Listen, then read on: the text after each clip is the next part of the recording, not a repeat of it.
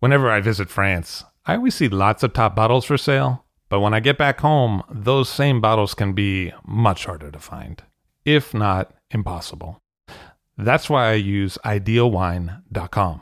At idealwine.com, I can buy wines directly from France for delivery directly to my home.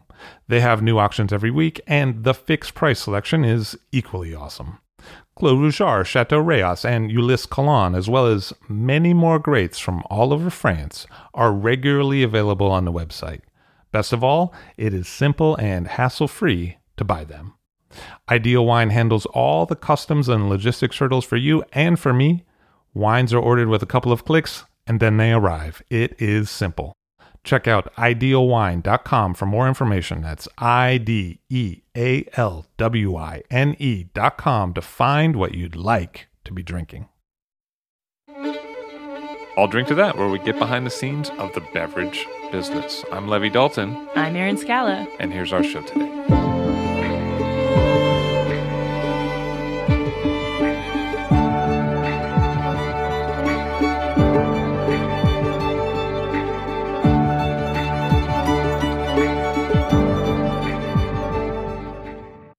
The interview with Giusto Occhipinti that you're about to hear was made possible in large part by Martha Stoumen, who helped translate. Giusto Occhipinti of COS on the show today. Hello, sir. How are you? Giusto Occhipinti di COS, come stai? Bene, grazie. Sono contento di essere nella bella e mitica Manhattan. I'm doing well, thank you. I'm very happy to be in the mythical Manhattan today. Great to have you here. So, you grew up in Sicily. Sì, sono cresciuto in Sicilia, ma sono nato nel nord Italia, in Emilia-Romagna. So, yes, I grew up in Sicily. I was born in the north in Emilia Romagna, and I, at 11 years old, my family transferred back down to Sicily. What was your family like? Come è stato tua famiglia?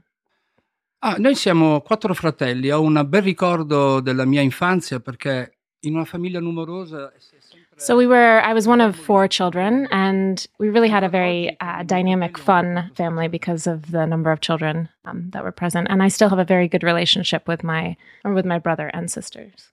And what was Sicily like at that time? Beh, io ho un ricordo, devo dire, quando si cresce in un posto e si cresce When you grow up in a place and you're you're living in that place for a long period of time, you grow with it. So I haven't noticed as much change, perhaps as if I had, you know. Però in particolare era un tempo molto più semplice. Si poteva, noi ragazzi si giocava... In many ways, it was an era that was more simple than today. We played in the street. We invented our own games. Uh, now I see my my children, my two my two boys play, and I, you know, they're more at home. For me, it's a little bit sad. They play more with PlayStation. There's not this for us. Uh, the the street was our playground. What were you like as a child? Come se sei stato come un, uh, un ragazzo? E l'atteggiamento? Ero abbastanza monello, sì, ero un bambino molto attivo, iperattivo, eh, come dire, un po'... I was a pretty happy child, actually. I um, I was pretty energetic and and happy at the same time. E penso che facevo cose anche molto pericolose. Se le vedessi fare oggi... But I have to say, I did these things that were probably a little bit dangerous when I was little. If I saw my children doing them today, I would I would definitely stop Sì, them. ma come ho detto, eh, eh, la strada era un po' la nostra palestra. But as I said, the the street was more or less like our, our gymnasium. So, really, nothing's changed. Still pretty, like, same Lui- guy then. Lui dice così niente è cambiato da te. Sì, per certi versi è proprio così. no? yeah. In many ways, it's exactly the same. What did you desire to be as a kid? What did you want to do as a profession? È, è un, è un po' strano perché a rivedere la mia vita nel passato ho l'idea di fare l'architetto perché ho studiato e sono un architetto. So, looking back on my choice, because I knew I wanted to be an architect, that's what I studied when I was older. I, I knew that I wanted to be an architect at a very young age. And perhaps when I was young, I didn't know where this desire came from. But looking back on my life, I have this very, very strong memory of watching this Gary Cooper film that we discussed uh, yesterday a little bit. And, uh, and it was about an architect. Sì, forse anche un po' nel DNA della mia famiglia, perché mio padre è ingegnere e mia madre era anche And there was perhaps also an influence of my family. Uh, my father was an engineer, and my mother, even though she played the piano, uh, often did uh, drawings. But if you'd seen Winchester 47 instead of the Fountainhead, you you could have ended up as uh, an outlaw cowboy. Possible. Se tu hai visto Winchester 47. No, infatti poco fa volevo dire, io sono, sono, di una generazione che sono cresciuti con tutti i film in bianco e nero di Hollywood. E, e devo dire eh, quello che mi ha colpito with this film in particular um, i mean he grew up in an era where they were watching all of these black and white films from hollywood. And in particular this film he, you know this architect he liked the way that he he designed things in, with such rigor and without any compromises. In fact, in the end of the film, uh, the character, the protagonist, ends up ends up bombing uh, this house uh, or building that he designed uh, because it had been changed from his initial vision and uh, changed in a way that seemed more to to be mediocre. So you were looking for something that was transcendental, looking for something bigger, looking for something that was more closer to a personal vision of perfection. Così tu stavi cercando qualcosa che, che rappresenta una visione di, di... Io, se guardo la mia vita adesso, guardando indietro e le scelte che ho fatto, penso che rifarei le stesse scelte, perché l'architettura mi ha dato il modo di so, Looking back on my life, I don't think I would have changed anything or, or made any different decisions. For me, architecture was was not just about designing something to be constructed, but was was about taking a thought and and then giving it form. And and wine is very much the same way for me. That I don't just make something. I don't just make a drink. I make. I have a thought that that then I I develop into a wine. You went to architecture school in Palermo, and what was that like? Così tu eh, sei, eh, sei frequentato? Ho frequentato dal 77 all'83, che mi sono laureato alla scuola di l'università a Palermo. Era un bel periodo, era un periodo anche del movimento. When I went to ar- architecture school, uh, which was between 77 and 83, it was a moment in which uh, there was a really strong student movement. Uh, there was this this desire to really really filter what the professors were telling us and to to kind of make it our own. It was it was in many years people call it the hot years. It, it was a great moment for students in in Sicily. Noi volevamo veramente cambiare un modo diverso di vivere e di progettare la città. We really wanted to to change the way that people lived and and change the design of the city by virtue of that. Who else did you meet in school? Eh, chi hai conosciuto in scuola? A scuola, a scuola se si riferisce un po' a quello che poi of all the people I met in school, one of the most important would be my future partner in winemaking, Tita. His full name is Giambattista Cilia. And really we started the winery uh, we decided to found this azienda agricola and we started this really it was it was for for fun. It was a game for us. And uh, the first few years you know we foot stomped all the grapes but it was a really the important thing about entering into this world is that it was a it was a virgin world. There was there was really not this idea of of winemaking in sicily at the time of this type of winemaking which is kind of surprising because the historical roots of the area with wine are so long. Mm-hmm. E questo è una sorpresa perché le radici della, della storia della viticoltura in Sicilia è abbastanza lungo. Sì, la cultura della, della viticoltura in Sicilia uh, uh, è millenaria. Si, possiamo dire che la viticoltura moderna con i michelin. Yeah, it's it's true. Viticulture in, in Sicily has been around for thousands of years. I mean, in terms of what we what we think of as modern viticulture that happened in 800 AD. And so, you know, having this long history of viticulture, almost 3,000 years, juxtaposed with this idea of winemaking that really didn't exist until the late 70s. So when we entered the wine industry in Sicily in the early 80s, it was really to, to speak about wine in, in Sicily and in the rest of Italy was really to speak about nothing at all in terms of the modern culture of, of wine. And whose idea was it to start the winery and how did that happen? Forse proprio l'idea, Titta, andiamo a fare il vino, forse l'ho detto io, ma è chiaro che Titta... Perhaps it was I who had the idea first, but in all honesty, you know, Tita was so excited to join uh, in on this adventure. I mean, we were like we were like two babies who didn't know anything, absolutely anything about wine, and so it was it was a great adventure. Where did you source the grapes from? E da dove vien, viene le prime uve?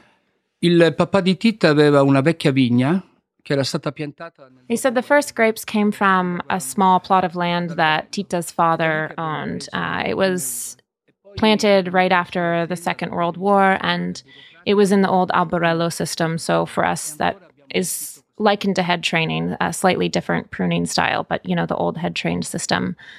And we used those grapes at first, and then once we became, you know, more official in the eyes of the bureaucracy, we actually started leasing that vineyard, and we still lease it to this day. What was your approach to making the wine? How did you go about processing those grapes? Come hai cominciato a fare questo vino? Che mm, Come tutte le cose che inizi, cerchi di. C'era un anziano collaboratore del papà di So at first, we spoke to a friend of Tita's father who really advised us in how to make wine in a way that was very, very traditional. I mean, we foot stomped everything, we pressed everything by hand. It was very, very much a traditional wine that we made that first year. And later on, this actually became something that was useful to us because what started out more or less as, as ignorance and not knowing how to do things and taking advice from uh, Tita's father really became much more of a philosophical choice for us later on. So we want to make a wine based on a method of subtraction. So really one that expresses the land because at the base of everything that's what a wine is is an expression of the land. l'espressione della terra. What was the reception to the wine once you made it? Who bought the wine and what was it like trying to sell it? Da- dopo la- superata la parte divertente di fare il vino, poi ci siamo posti anche di So, in terms of selling wine, making wine is the fun part. Uh, you get to the point where you want to, it's so much fun, you want to do it again. And to do it again, you have to empty your bote your, your vessels, and put things in bottle, and you have to make money in order to continue on your business. So then comes in the sales aspect. We first started selling our wine to the local enoteca where we drank as students in Palermo. And it was interesting because at the time, really, there was very few wines in bottle in Sicily. There was Corvo, which I, I see in this room today. I see a 1974. Um, there was a handful of others. There was Marco De Bartoli, who uh, was making wine in Marsala. But really, there were very, very few of us. Levi, quando io ho cominciato una bottiglia di quel corvo costava al- in bottega meno di un, un dollaro. When I started, really, this bottle of Corvo cost uh, what would be equivalent of less than a dollar. E noi abbiamo cominciato a vendere il vino dall'azienda a un dollaro e mezzo. And so when we started selling our wine, uh, we started selling it more like a dollar fifty, what would be equivalent of a dollar fifty. Ah, abbiamo subito iniziato cercando di dare un valore al nostro, al nostro lavoro. Yeah, we we started right from the beginning to try to give a, a valor to uh, you know an, a value to our our product and uh, and to our wine. We thought we did a good job. So you sold basically to the places where you used to drink as students and to other students. Sì, così tu hai sì, cominciato a vendere i vini ai posti in cui tu hai bevuto Sì. come studenti. Yes, exactly. Esatto. Marco de Bartoli became a bit of a mentor for you. Mhm. Yes, he. That was one part that I missed a little bit about. Marco De Bartoli, really, um, who was making wine in uh, Marsala, who we just mentioned, he really became a mentor to me and, and to, to us. And he really changed our vision of winemaking. Mi piace ricordare Marco anche perché è scomparso nel 2011. Marco De Bartoli, who died in 2011, I, I really like talking about him. He was like a lion. He, in many ways, was, I believe, the uh, direct translation is like a, a tugboat. He pulled Sicily out from the fog and into the sun and was really important for the whole panorama of Sicilian wines. And he had been a race car driver for Lancia, and he'd traveled in different parts of the world. E lui ha fatto le corse per la, in macchina, sì, per la, per la lancia, e lui ha viaggiato in tutto il mondo così. Sì, Marco era anche vino, Marco era passione. Marco, stare con Marco è come stare sopra un'onda, riusciva a tirarti su, farti immergere e poi quando risalivi respiravi un'altra vita. Marco De Bartoli is more than wine. He really is passion. Being with him is like being under a wave and you come over the crest, you go down in the trough, and then you come back up for air. And it's it's really he becomes infectious in his passion and and really Marco ti faceva sognare. Sì. See, he was a man that was uh, very, very extraordinarily generous and he had an imagination that was incredible. He was very much a avant-garde, but had centuries. I mean, his family had had uh, centuries of of history on their shoulders. So it was it's a beautiful mix. And what did he tell you about wine? Eh, cosa lui ha dato del vino? No, è stato proprio Marco amava il rosso, il vino rosso, ma quindi mh, è tutto ciò che era in qualche modo la tradizione eh, per lui era, era lui So Marco I mean, he did this in his life as a race car driver, but uh, also in wine. He loved red wines, particularly. And he, even though he followed the course of, of history in many ways, he was also always kind of looking to take on a, a, a challenger or or an opponent in many ways to try to push the envelope. And so for us, uh, that kind of became our mantra as well that we also wanted to take on on a challenger and and our path in winemaking. And what did that look like for you? What kind of challenge did you want to bring forward? Something more artisanal, something more handcrafted, or what was the idea? Noi, io penso che da quando faccio vino in questi 35 anni di aver fatto tanti errori, no? Nella, tanti errori che abbiamo anche pagato. In my 35 years of of winemaking, we've made many mistakes, some that we've ended up paying for. And we, at the base of all of this, though, we knew that we were taking the correct path in our winemaking. And that was very important because for us, wine is really a piece of land. And, and the idea of making wine is to become as close as you can to the pure expression of that of that land and to search for elegance in what land you have and so we never we never went off that path despite some of the errors we might have made. So what was the condition of the vineyard of tita's family? What, what did it look like? What was planted there? E questa prima vigna di, della famiglia di tita uh, come sembrava? Che cre- cosa è cresciuto lì? Allora, questa vigna per nostra fortuna era una contrada davvero molto vocata Noi abbiamo mantenuto questa vigna. Non è più So this vineyard, it was in an area that thankfully, fortunately for us, was a beautiful terroir. And uh, and in many ways, this even though we've replanted the vineyard since then, since it was an old old vineyard, in many ways, this vineyard really represents what the feeling of COS wines are what it gives the feeling of what COS wines are to, to this day even though we we no longer use those original grapes. Um, they've been replanted so we we went ahead and found other vineyards in the area because we really loved this this terroir so much. Ma lui anche parla di, delle, delle, delle piante che sono piantate come erano le vigne. Sono un alberello sì ma anche un po' tradizionale no?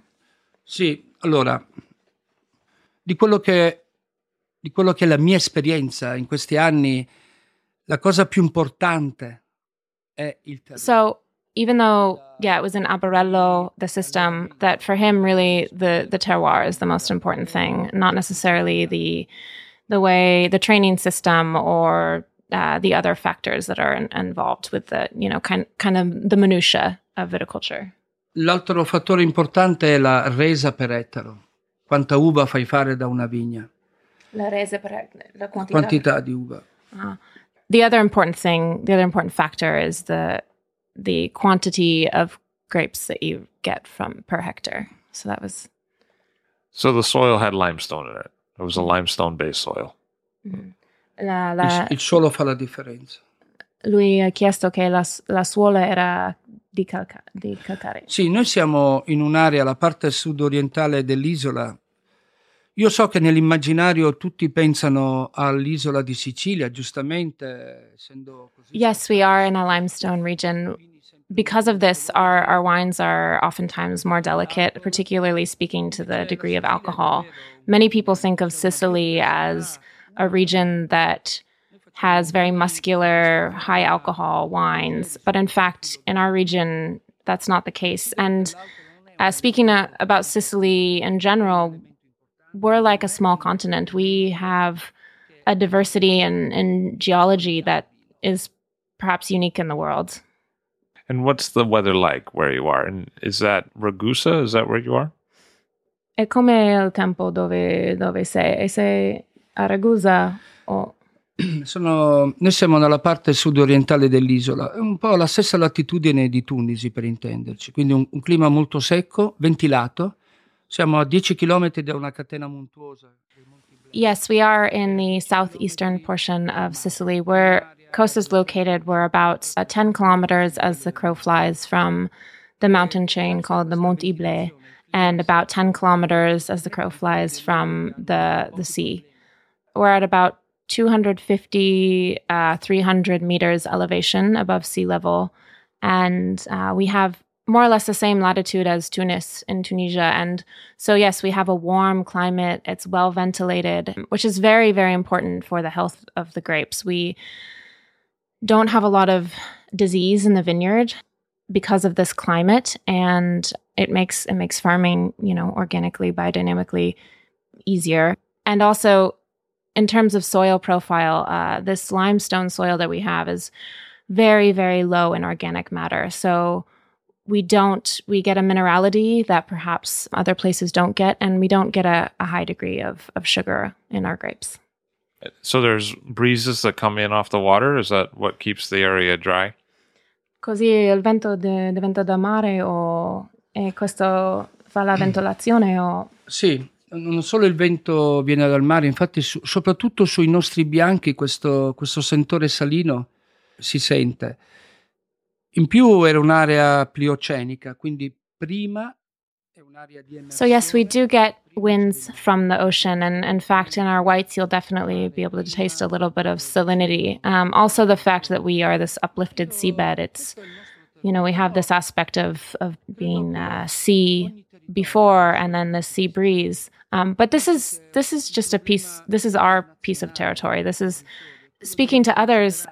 You know, everyone has their own their own territory, and the thing that I find is most important is that people express that that it's not, it's not important to try to emulate someone else in another part of the world or a style in, the, in, in another part of the world. It's it's really missing the point because wine itself is supposed to be an expression of your territory.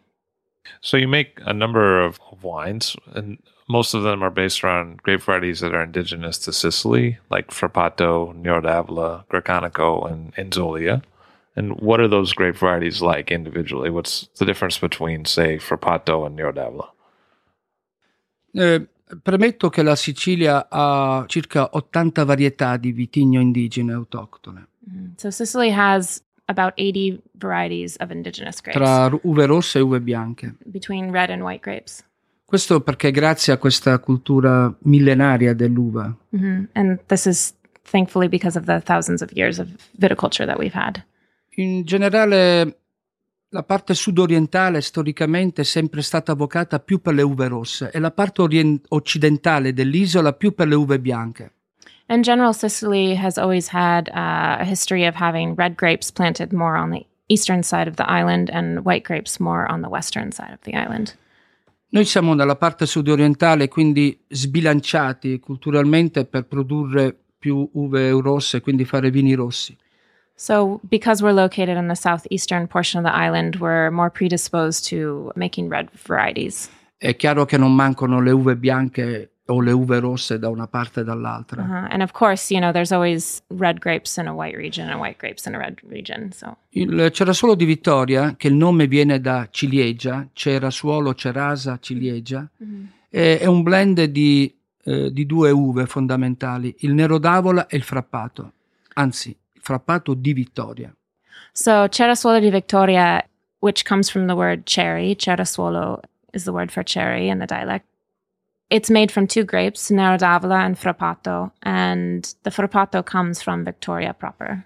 Quando noi abbiamo cominciato nella vigna c'erano anche altre varietà di uva, perché l'agricoltore ha sempre... So when we first acquired the the vineyard of Tita's father, just like everywhere else in the area, you know, the, the vineyard was thought of a, of a place of fruit production, not necessarily just uh, wine grape production. And so there were table grapes, there were white grapes, there was a mix. There's a, definitely Frappato Nero d'Avola, but it's something that, you know, you put together into one wine.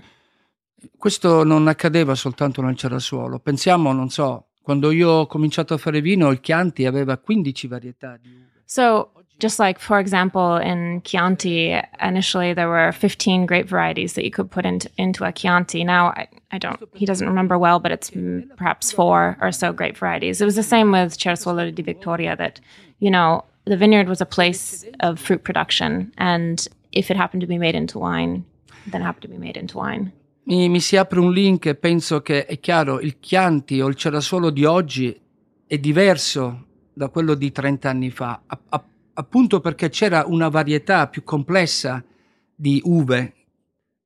If I'm speaking to what a Cerasuolo might have been like 30 years ago, it definitely would have been different than our modern Cerasuolo. It had a, more complexity. It had it had more grape varieties in it. E questo per quanto riguarda tutti quei vini che sono un blend. Chiaramente non il Barolo, che è sempre stato un'uva, piuttosto che il Pino Nero e così. Però nei territori dove pensiamo a Bordeaux, ma prima c'era anche il Malbec, poi a poco a poco si A blend also can define a territory. It's almost like you, you know you think of Bordeaux and how the grape varieties have changed over time, but you think of Bordeaux, it's it's a blended a blended wine. Uh, same with Cerasuolo di Victoria, and uh, you know that changes over time, and there's ampelographic changes as well. It's a it's a dynamic thing in our territory. Il, ehm, noi, abbiamo, noi utilizziamo nostri, nel nostro vino solo nero d'avola e frappato. Nelle proporzioni 40% frappato, 60% nero d'avola e lo facciamo così da sempre, senza aver mai cambiato queste proporzioni. So in our Cerasuolo di Victoria, we do 40% Frappato and 60% Nero d'Avola, only those two grapes. And we haven't changed the proportion since we started in 1980. And what do those each bring to the wine? E cosa sono i, i caratteri di, di ognuno che port- Allora, il frappato è un'uva davvero fuori dal...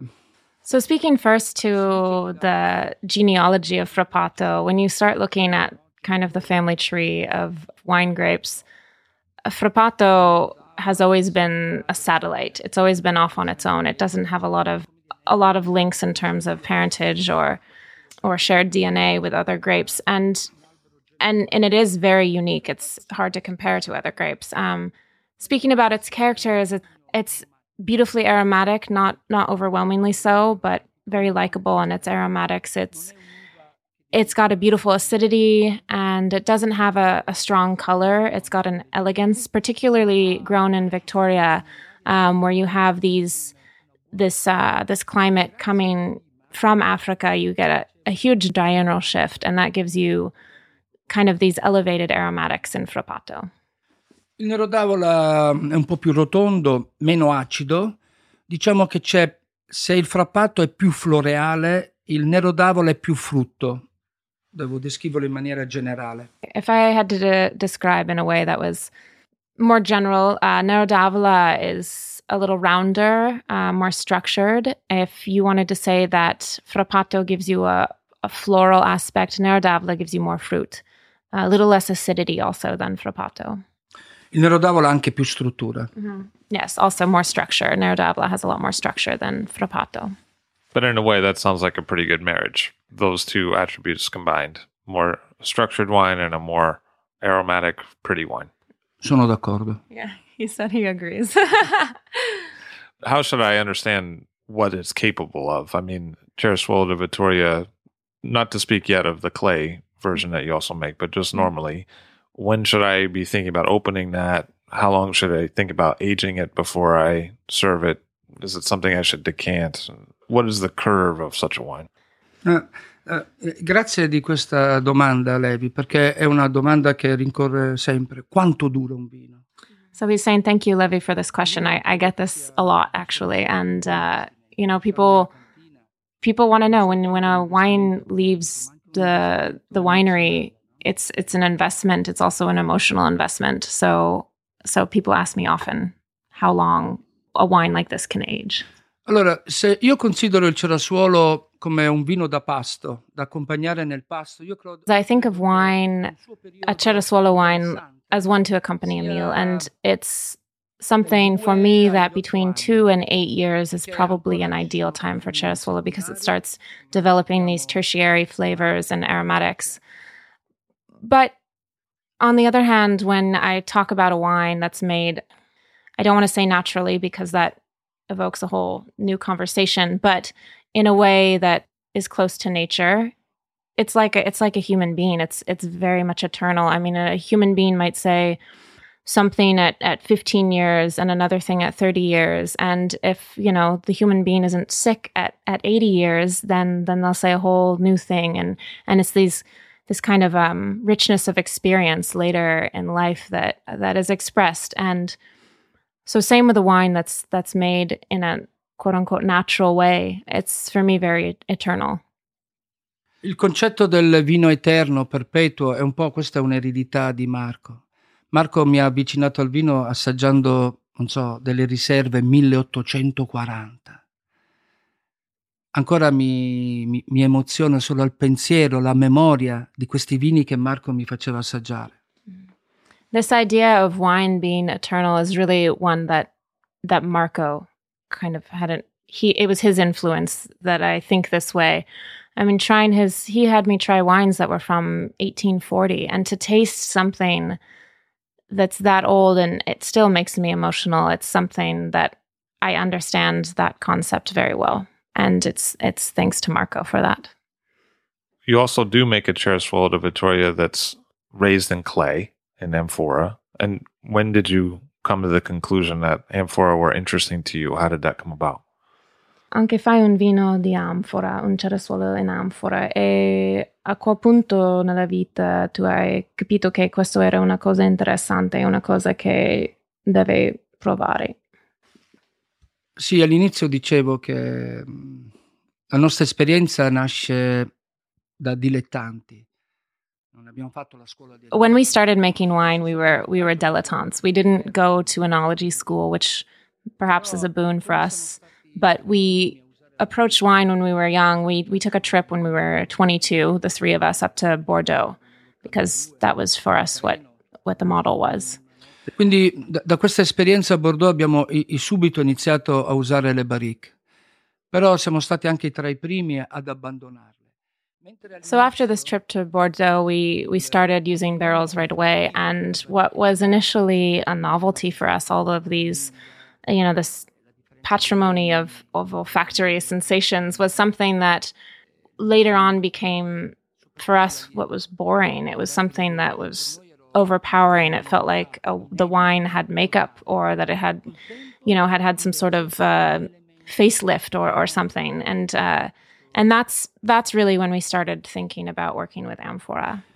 È strano perché in un momento storico per noi, in pieno successo con questa come...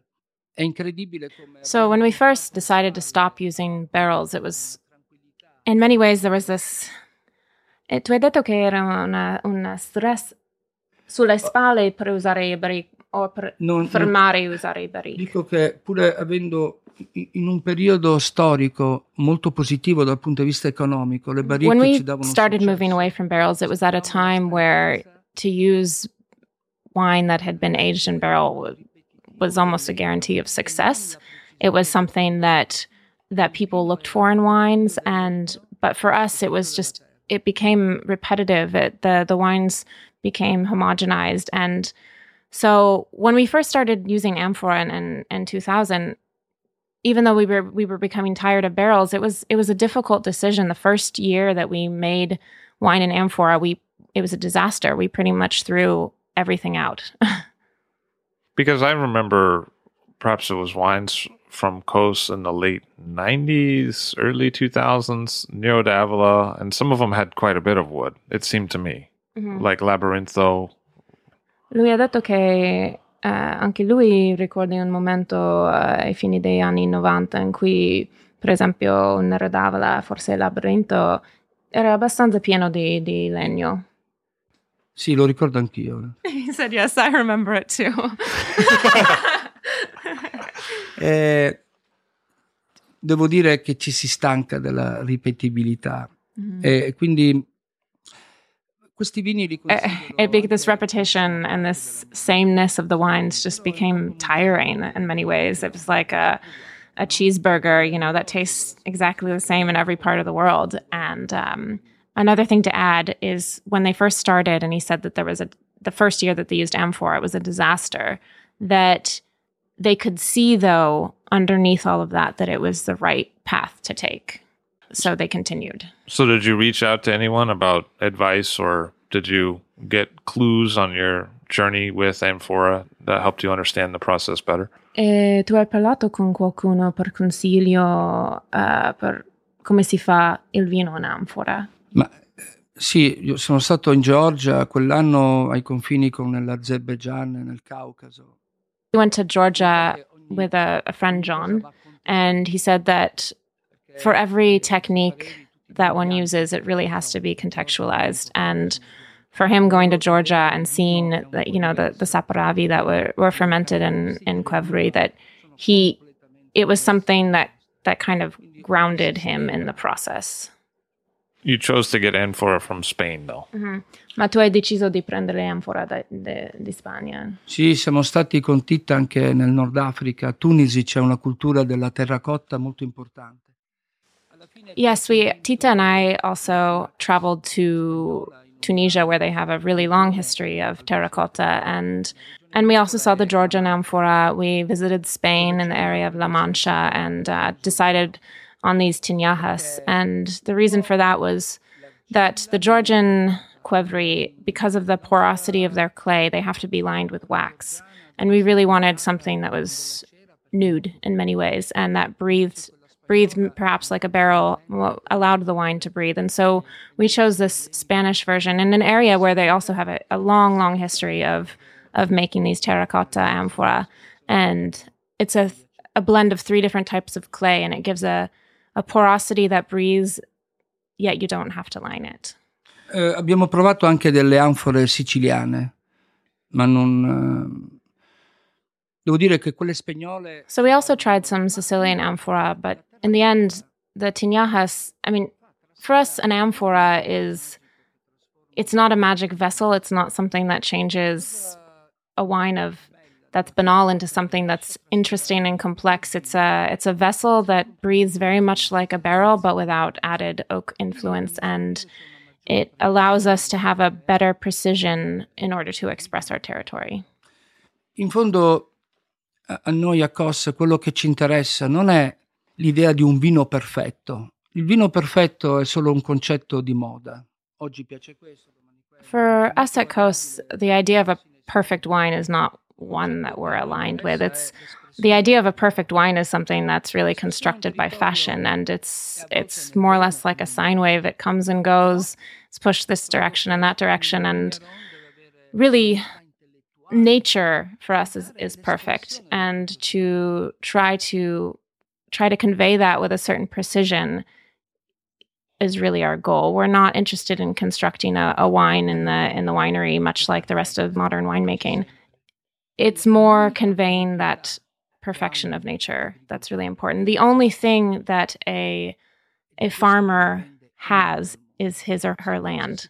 That's the only thing. If we move away from that, then into a world of of you know industrial winemaking, into a world where things are constructed and and are moved away from that expression of land, the farmer loses everything he or she has.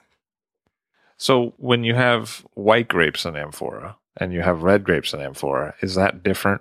Is that a different process? How does it act differently with the clay?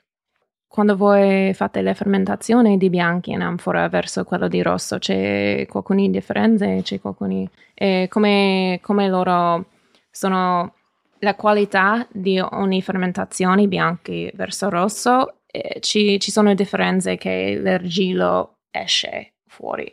Mi capisci o no? Sì. Ok. No, allora, usiamo lo stesso protocollo di lavoro, sia per i bianchi e per i rossi. Di fatto a COS noi vinifichiamo... The whites and the reds are made in amphora with this exactly the same protocol. So fermented on their skins.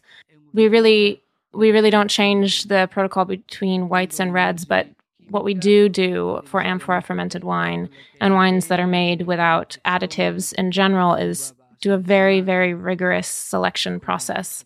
It's like if you were to cut your hand and decided not to use antibiotics, you would have to clean that cut a lot more often and a lot more rigorously than if you were to use antibiotics. It's just the same goes for winemaking. So really have clean, healthy grapes coming into the winery and going into the fermentation. That's that's our work.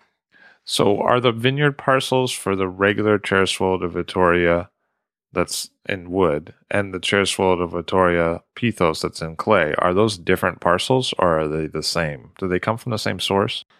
Le particelle di- delle uve di Ceresuolo di V- Victoria Classico, quello che è affinato in botti, sono le stesse particelle come quello di Pitos rosso. Sì, sono le stesse e sia il Cerasuolo classico sia Pitos è un blend di tutta la proprietà COS. Parlavamo in questi So yes, the the Cerasuolo di Vittoria Classico that's aged in botti and the Pithos Rosso that's also Cerasuolo in amphora come from exactly the the same parcels. They're a blend of our estate vineyards, but what's really beautiful about the amphora is that in each amphora we have about 400 kilos of grapes. So really fairly small quantities and it's beautiful for a winemaker to be able to see the differences in the soil and in the territory. It's something that, you know, we notice every foot of vineyard is different. You know, you can put your hand in one place and your hand uh, next to it in another, and you'll have different soil types and different expressions. And so, although in the end we end up blending what we have in amphora, it's a really beautiful process. It's like seeing, you know, the each pixel of a picture before it's made into into that entire blend. So it's micro vinification of small lots across what you own, except that it's in amphora. Sì, è una microvinificazione di, sì, di tutto, eh, ma in anfora. Levi, è, è proprio così, è, una- è un insieme di tante piccole vinificazioni.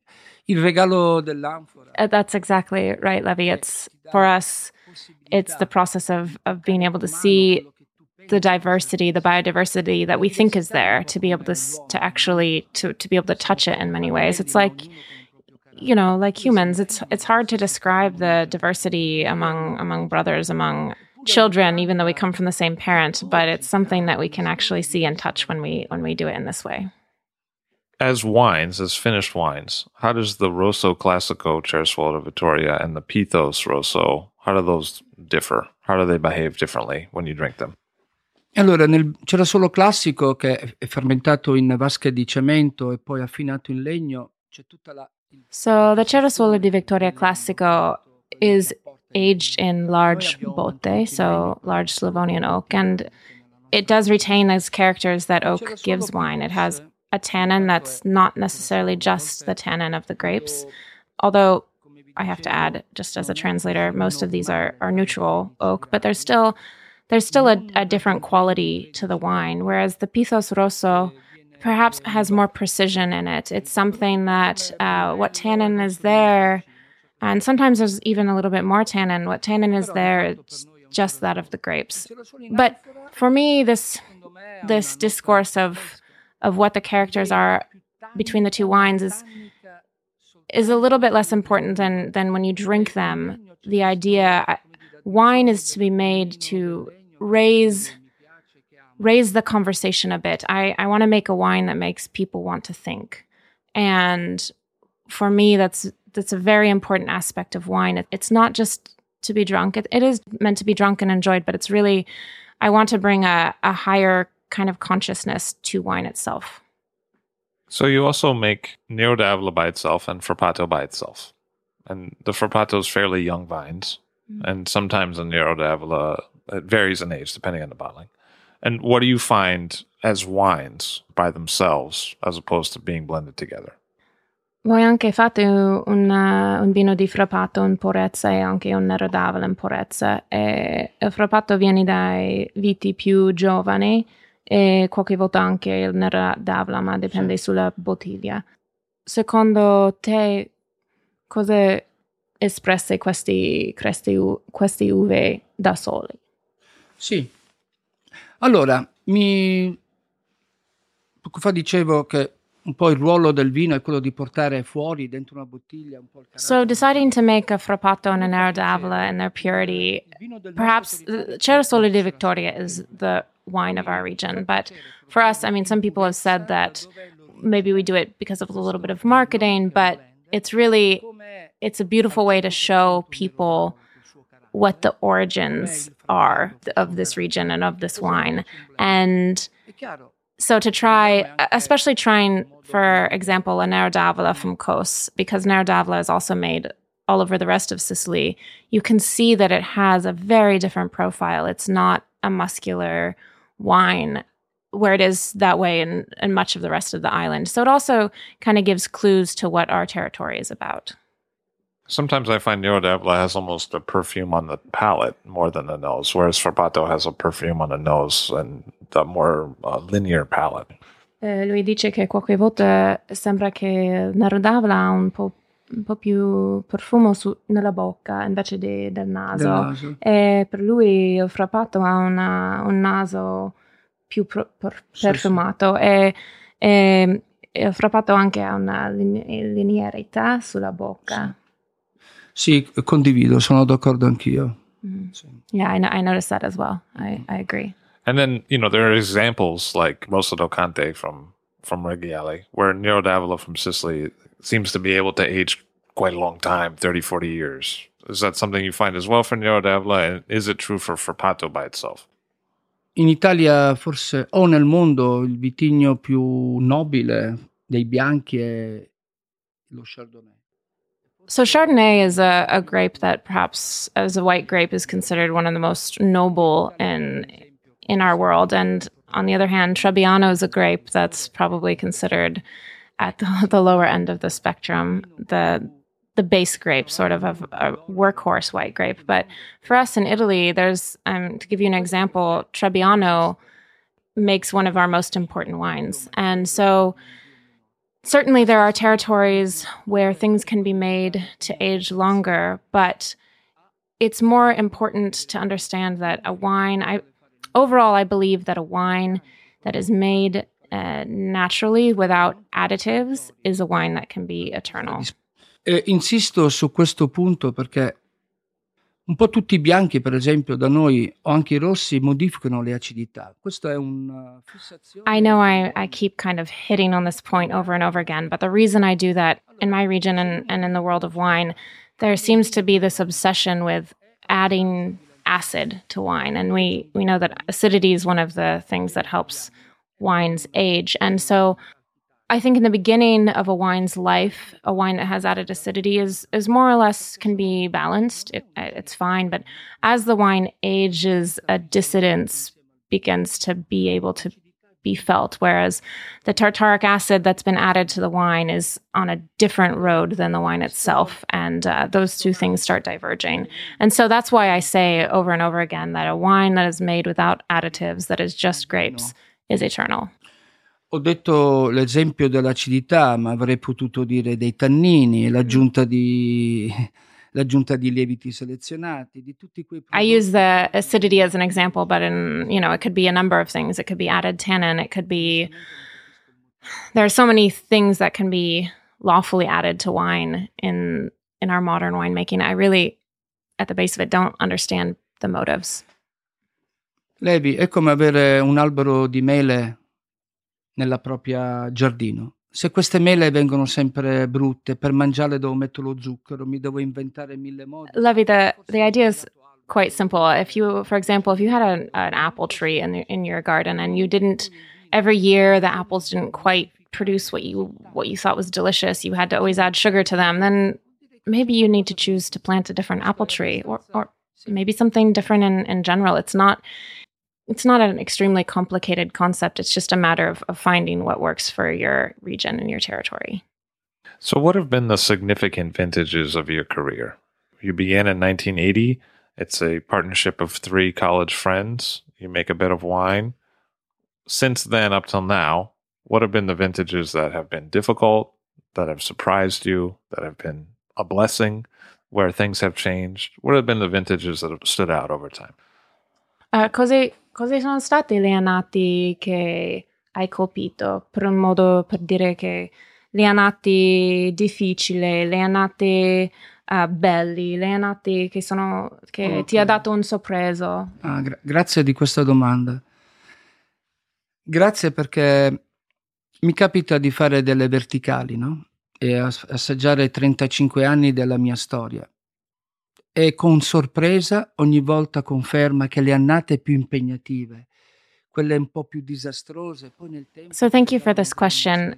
For me, and I've I've done a you know we've done some verticals at the winery, tasting all the past thirty five years the, of wines that we've made, and surprisingly, the years that I remember being the most difficult have actually over time yielded some of the most interesting and complex wines. And the years that that were easy, and I don't want to say that the wines you know are boring, but that they they lack the same complexity. And you know for example last night we drank a 2003 tempranillo lopez de heredia and you could see that that that was a year of suffering. You could see that it was a hot year that i mean not only did the people in europe suffer there were many deaths but the plants themselves suffered and that was something that, that you could feel in the wine. And and that's the beauty of wine that you it's it's like a diary. It's it's like a diary of your life and the life of your territory. and you know you can feel all the different things that that happened during that time. It it evokes these memories in you when you when you taste and drink that wine that's that's beautiful for me. And and that's really essential to wine itself. So, how much of what you think of as a good year has to do with ripeness? How much of it is about controlling ripeness or trying to get ripeness? Is the issue in a difficult year that you you have too much ripeness because of maybe too much heat, or is the issue that you don't have enough? Per esempio, in un anno difficile per te, eh, normalmente per dire difficile è perché le uve non sono abbastanza mature o sono meno mature che Per esempio il 2014 è iniziato in maniera strana. Sembrava una vendemmia facile, per esempio, we started the harvest and we had all of our workers there and and everything tasted fine in the vineyard and when the first boxes of grapes came into the winery we tasted them and i looked at tita and we, we both said stop stop because the grapes weren't ready yet and and so yeah they weren't, they sono stati cerbi o cosa Sì, ci sembrava sempre cruda quest'uva, See, they, they, vegetale. they no? seemed just a little raw, a little Nel mosto, yeah, in in the must, a little bit, a little bit raw, a little bit vegetal, which is bizarre. They tasted they tasted good in the vineyard, so so we said stop. We sent everyone home. A week later, we started the harvest one more time. This was in 2014, and and and we really thought this time it was it was going to be good, and and and we were a little bit embarrassed because we had all this meat. We were doing a barbecue, and everyone who showed up, we had to send home again because we said the grapes are not ready. So finally, the third time that uh, we started harvest, we probably only had half the workers because everyone thought it was a joke. but you know, there there are years like that, definitely. But for me personally, I don't believe in good and bad years anymore. It's really, it's something that it's the history, it's the it's the memory of a of a of a year and a period of time. And you know some are some are better than others but i don't really believe in good and bad years. What has been the progression of the winery? You now own vineyards now whereas you started by borrowing the produce of your friend's family's vineyard. You've moved into a different cellar. You've acquired several amphoras. You've also had partners come and partners go in terms of the ownership of the winery. So chart for me the progression of till now Come dicevo, COS nasce per gioco tra i banchi di scuola, direi, nel 1980. Tre amici. Nello... So we started out in 1980 as three friends from school. Tita and I both graduated from architecture school in 1983. Our third partner, Strano, Cirino Strano, also nicknamed Reno, he uh, was in medical school, so he didn't graduate until 86. Medical school was a bit longer. At that time, I mean, COS had already been around for six years, and we, Reno decided his father was a doctor. He had just graduated from medical school. He decided to leave the business, and his sister, Panuccia Strano, took his part of the business over. And she was always hanging out with us anyway. Um, she was a part of the COS family. And after that, in 1995, Panuccia decided to marry, and she also decided to uh, leave the business. So, in reality, COS is actually Co, but uh, we've kept the original name. And uh, so, Tita and I have just at that point in 95 decided to buy Panuccia's shares in the company. Per quanto riguarda invece il progetto economico finanziario, è ancora più bizzarro. Noi Abbiamo iniziato mettendo a quei tempi 150.000 lire sarebbe come To hear the the economical history of COS is even a little bit more bizarre. We started out as three friends with about 1500 lira per head, so that would be the equivalent of about $200 at the time. So very very little investment, but you know, and we started out with about a little over three and a half hectares of leased vineyard. And we just grew the business slowly, slowly but surely, like uh, the old agricultural model. And now we own 36 hectares. We make about 200,000 bottles of wine each year. And and we export to 52 countries. And um, for us, though, part of the thing that was very important as we were growing the business was the investment in the vineyard first. So most of our money that we made went back into the vineyard. Yes, we we were able to build a 400 million euro winery and estate over time, but that that took us 27 years. And the the winery that you know they both have architecture backgrounds, Giusto and Tita. The winery that they envisioned took them 27 years to realize. And what's next for you? What do you intend to happen in the future at COS? E cosa è il prossimo passo di COS? Ma eh, io l'unica cosa che mi auguro nel futuro di COS è quello di mantenere questa idea del vino. Non, eh, chi è, vive l'agricoltura sa che è una ripetizione. No? Um, for me, the important thing for COS in the future is to really maintain this idea of wine that we've been shepherds of for for so long, and and uh, you know the the world of agriculture and the world of a farmer's life is really that of repetition. We were just joking about the fact that nature itself gives you gives you enough novelty in life that really just trying to navigate more or less along the same path, the same philosophy that we've had for for such a long time is my goal. And and also to always you know this this feeling of adrenaline that i have every every year when the harvest arrives i hope to maintain for the rest of my life. If not it's better if i go play golf in california if i just retire. Modo di dire sì comunque. Ma è un po' mm, fare vino Fare vino è, a volte anche sembra ripetitivo, no?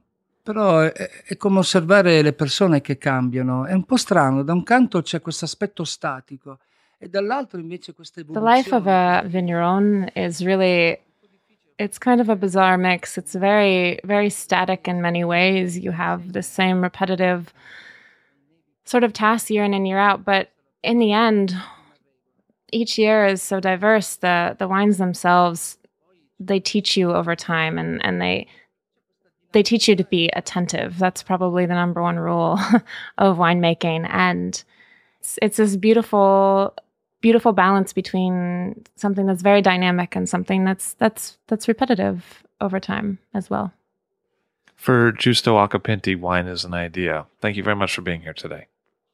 Grazie a voi di questa bella conversazione che mi ha dato modo non solo di parlare di vino, ma un po' quella che è la visione del vino, che è l'aspetto che più mi interessa. Grazie, Levi. Thank you, Levi, for having us and for this conversation, and really for me to be able to express the idea of wine. That's the most important thing for me to talk about and the, the most exciting thing for me to talk about. Thank you. Giusto Acquapinti of Kos. All Drink to That is hosted and produced by myself, Levi Dalton. Aaron Scala has contributed original pieces. Editorial assistance has been provided by Bill Kimsey. The show music was performed and composed by Rob Moose and Thomas Bartlett. Show artwork by Alicia Tenoyan. T shirts, sweatshirts, coffee mugs, and so much more, including show stickers, notebooks, and even gift wrap, are available for sale if you check the show website, illdrinktothatpod.com. That's I L L drink to that drinktothat.pod.com, which is the same place you'd go to sign up for our email list or to make one of the crucially important donations that help keep this show operating. You can donate from anywhere using PayPal or Stripe on the show website. Remember to hit subscribe or to follow this show in your favorite podcast app, please. That's super important to see every episode. And thank you for listening.